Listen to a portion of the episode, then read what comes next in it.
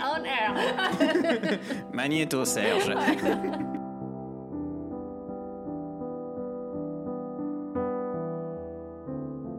Bonjour, nous sommes Nicolas et Agnès. Vous écoutez les Snobinards, un podcast sans prétention ou presque. Ici, on parle de sujets qui nous bottent, qui nous rendent dubitatifs, qui nous font rire, qui nous procurent de l'émotion. Bref, plein de choses qui nous animent et nous rapprochent. Il sera question aujourd'hui d'alerte à Malibu, de l'heure de la soupe, de se faire plaisir pendant l'été, de chaussures bateau et de fashion faux pas.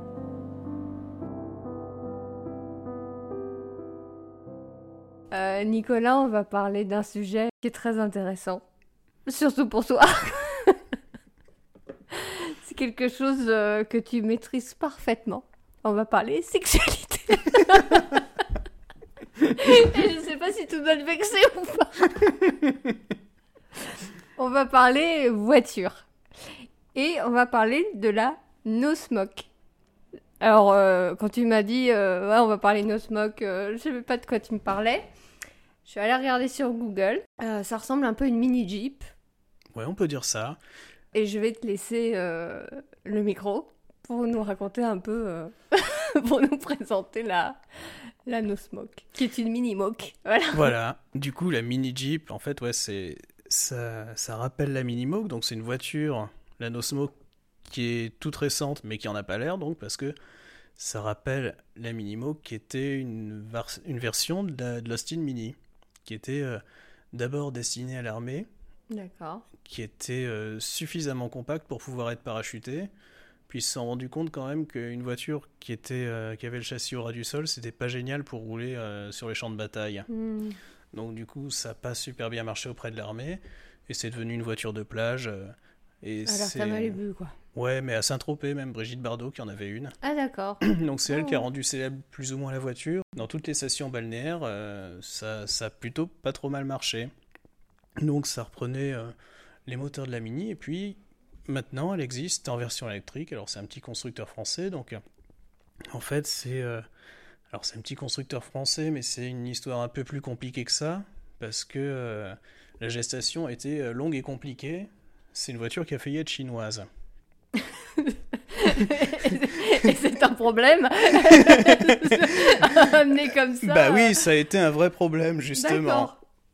En fait, c'est un, quelqu'un qui s'appelle Luc Jaglin que j'ai rencontré il y a euh, à peu près une dizaine d'années, qui avait euh, dirigé une usine de voitures sans permis, mais pour le compte d'un constructeur, et ensuite il a voulu se mettre à son compte. Il a aussi, s'est occupé aussi de l'importation de motos, et à chaque fois qu'il marchait, enfin ses, ses affaires marchaient plutôt bien, mais il en avait marre que ça soit pour le compte d'un employeur, donc il a voulu lancer sa propre affaire. Il a commencé par importer des voitures sans permis électriques de Chine qui était euh, pas de super qualité, ça n'a pas bien marché. Et ensuite, en 2014, il m'a appelé, il me dit Tiens, j'ai un truc à te montrer. C'était la No Smoke, c'était le prototype de la No Smoke.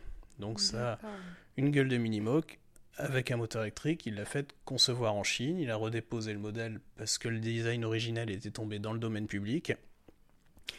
Et euh, ensuite, il a voulu tout, tout simplement l'importer de Chine, fabriqué par les euh, gens qui, à qui il avait demandé la conception. Sauf qu'il s'est retrouvé avec des, des trucs complètement pourris. En fait, le proto était bien, que j'avais essayé il y a 7 ans, et qu'ensuite, quand les versions de série sont arrivées, c'était une cata. Les bagnoles rouillaient dès la sortie du, bateau, euh, les accessoires étaient mal fixés, et il me racontait que, par exemple, il y avait un côté de carrosserie euh, qui était en cours de fabrication dans l'usine en Chine le jour où il visitait. Et à un moment, ils ont sonné l'heure de la soupe et euh, tous les mecs, euh, tous les salariés ont, sont mis à marcher sur le, sur le côté de carrosserie qui était en cours de fabrication, qui s'est retrouvé complètement godolé. Puis au retour de la bouffe, ils ont fixé comme si de rien n'était sur la voiture. Donc, euh, niveau qualité, c'était complètement naze. Il a tout rapatrié en France, en fait. Du coup, il s'est mis à, à avoir sa propre usine, à devenir constructeur, alors qu'au départ, il devait juste importer des voitures. Et aujourd'hui, enfin, euh, au bout de 6 ans, 7 ans presque, on a un modèle qui est abouti et qui, euh, qui ressemble à quelque chose. D'accord. Et c'est fabriqué où en France? Donc c'est fabriqué à Cerizay, en, c'est en, en Poitou-Charentes, à la limite de la, de la Vendée. C'est plutôt à côté de Cholet. Et euh, c'est en fait une ancienne usine qui était d'un carrossier qui s'appelait Eliez et qui a fait faillite il y a une dizaine d'années. Donc il a permis de renouveler l'emploi un peu dans cette région qui était euh, sinistrée après la fermeture de cette usine. Donc alors, tout ça c'est une histoire qui est un peu compliquée, mais aujourd'hui la voiture est, quand même assez cool. Euh, parce que rouler sur la plage, enfin entre sa maison secondaire et puis euh, la plage sans un bruit et cheveux au vent, c'est quand même assez sympa. Et il a poussé le vice jusqu'à euh, aussi reproduire les, presque les défauts de l'ancienne. C'est-à-dire que euh, bah, tu es déjà monté dans une vieille Mini, tu vois euh, comment on est installé dans une vieille ah, Mini. Oui, d'accord, oui. Donc on a le volant qui est comme ça, où on est penché comme, comme un bus, le pédalier qui est décalé vers la droite. On retrouve cette position de conduite-là. On peut considérer que c'est un défaut, mais ça fait partie du charme.